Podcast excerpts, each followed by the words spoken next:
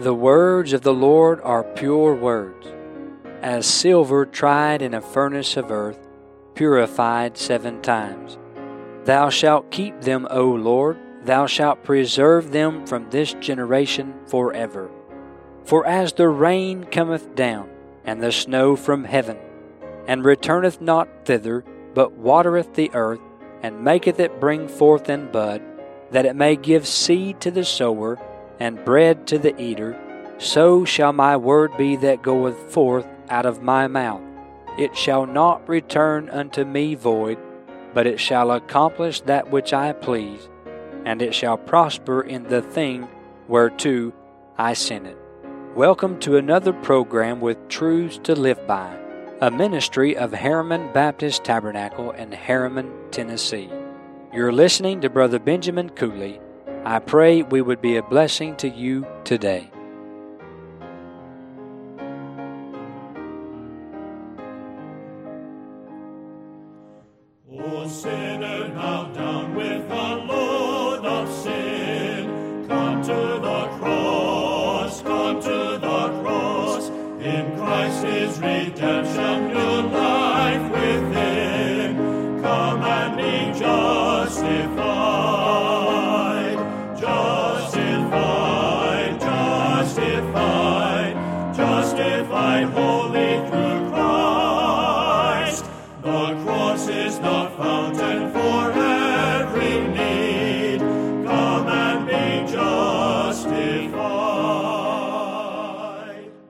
With our Bibles open today to 1 Corinthians 10, we'll begin reading with verse 6, set the context after a word of prayer, and continue with our thought, our responsibility to please the Lord with our lives. Father, I come now in Jesus' name. Thank you for the privilege to preach. Thank you for the precious Word of God, for the darling Son of God. Thank you for the comforting Spirit of God. Lord, help us to help your people. Give free course to the word of the Lord. Give liberty to the servant of the Lord. And then, God, give conviction to the people of the Lord today. And may we be honored by your presence and power among us. Help me, I pray. In Jesus' name, amen and Amen. 1 Corinthians 10, verse number 6. Now these things were our examples, to the intent we should not lust after evil things as they also lusted. We looked at last week together the Old Testament examples in verses 1 through 5. They were given for our examples to the intent that we should abstain from lusting after evil things. God still expects righteousness, godliness that springs forth from our position of holiness and therefore expresses itself in practical holiness, right living for God's glory and before the world of men. And so he gives a word about our lusts, we should abstain. But then he gives us some words for our lives. And they all revolve around the word neither. Verse 7, 8, 9, and 10. Neither, neither, neither, neither. God does have some negatives for us to consider. It may not be popular and it may against those who say we should always be positive. But, brethren, we should not be idolaters in verse 7. We should not be fornicators in verse number 8. And today we begin with verse number 9. Notice what the scripture says here. Neither let us tempt Christ, as some of them also tempted and were destroyed of serpents. You can find this true story in Numbers 21. And in verse 7, it reveals that they spoke against the Lord, which revealed their hearts were filled with a willful and evil spirit of uprising against the authority of God in their lives and in their homes and in their nation. Brethren, we should abstain from idolatry. We should abstain from immorality. But let us abstain from insurrection. God forbid that His people have a heart that rises up and against His righteous authority and His holy commandments in our lives. God expects His people in this day and age of grace to live godly in Christ Jesus. Verse number 10 Neither murmur ye, as some of them also murmured and were destroyed of the destroyer. You can find this story in Numbers 14. And there we find this recorded. And all the children of Israel murmured against Moses and against Aaron, and the whole congregation said unto them, Would God that we had died in the land of Egypt, or would God we had died in this wilderness? And wherefore hath the Lord brought us unto this land to fall by the sword, that our wives and our children should be a prey? Were it not better for us to return into Egypt? What a spirit and mouth of ingratitude! They had not only unholy and ungodly hearts, but they had unthankful hearts.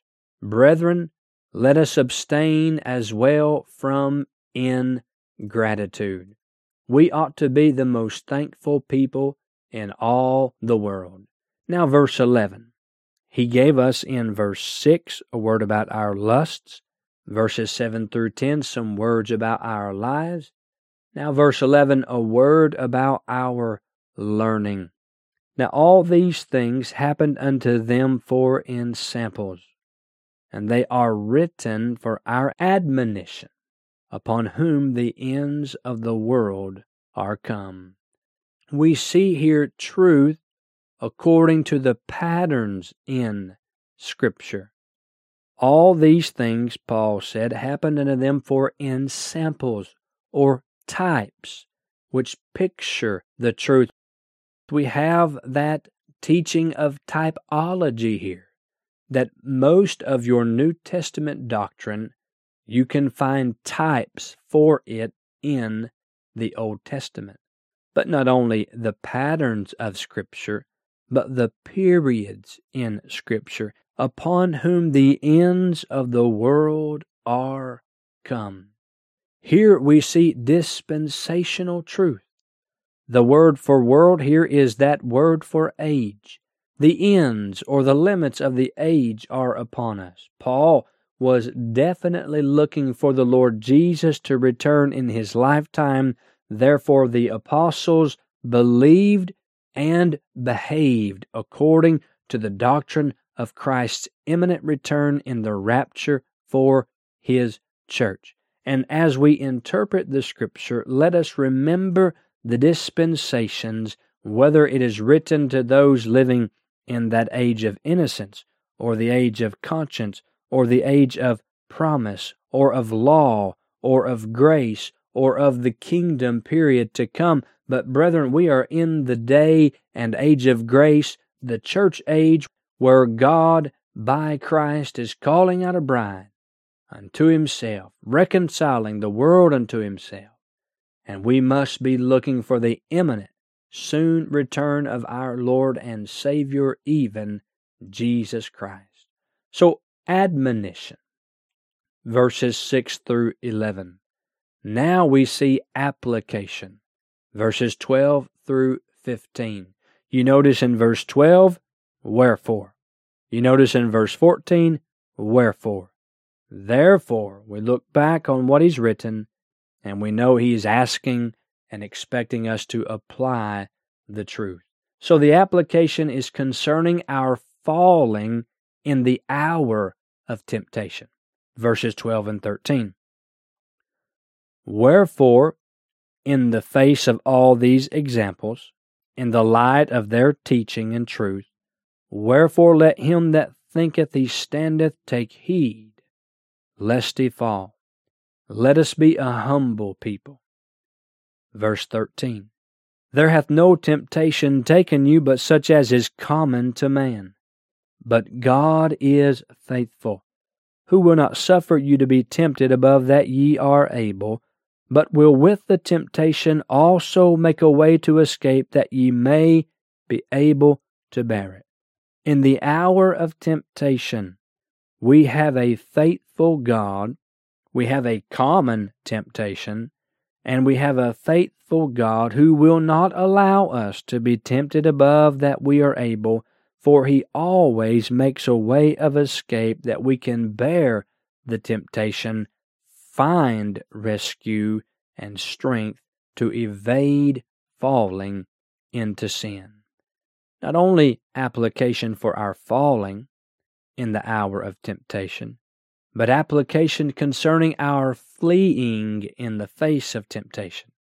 The exhortation in verses 14 and 15, notice what it says Wherefore, my dearly beloved, flee from idolatry. The exhortation to flee from idolatry is no doubt partly due to the many temptations that are associated with idolatry. And then, verse 15, he brings a transition from one thought to the next, and he says, I speak as to wise men. Judge ye what I say. In other words, he said, You are wise men and wise enough to judge and discern what I am saying. And then he will begin to talk about our responsibility to partake of the Lord's table in verses 16 through 22. But first, our responsibility to please the Lord. That is first, that is foremost, that inner sacrifice of the heart, of the life, the motive behind the works of our lives. Let our lives please Him first and foremost. And then, as we learn to flee from idolatry in our hearts, we will also flee from it in our hands, and we can properly and rightfully partake of the Lord's table, and so give our disapproval to the idolatry around us, and give our approval upon the Lord above us, and with our lives through the examples of the Old Testament and through the exhortations of the New Testament. With our lives, we can please our Lord and Savior. So, brethren, are you pleasing the Lord with your life? What about your thoughts? What about your trips, the places you go? What about your talks with individual, the things you say?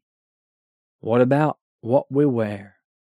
what we watch, what we participate in. God is interested in every part of our lives. May we always desire and determine to fulfill our responsibility as a Christian, even to please the Lord Jesus Christ. We thank you for making this ministry a part of your day. And in closing, we want to point you to the words of our Lord in Matthew chapter 4 and verse 4. He answered and said, It is written, Man shall not live by bread alone, but by every word that proceedeth out of the mouth of God. And truly it is written. God's Word, every word, presents us with truths to live by. You've been listening to Brother Benjamin Cooley. Please send all correspondence to Truths to Live By. P.O. Box 575, Harriman, Tennessee 37748. Or you can email us at bmarkcooley at gmail.com. And finally, brethren, pray for us.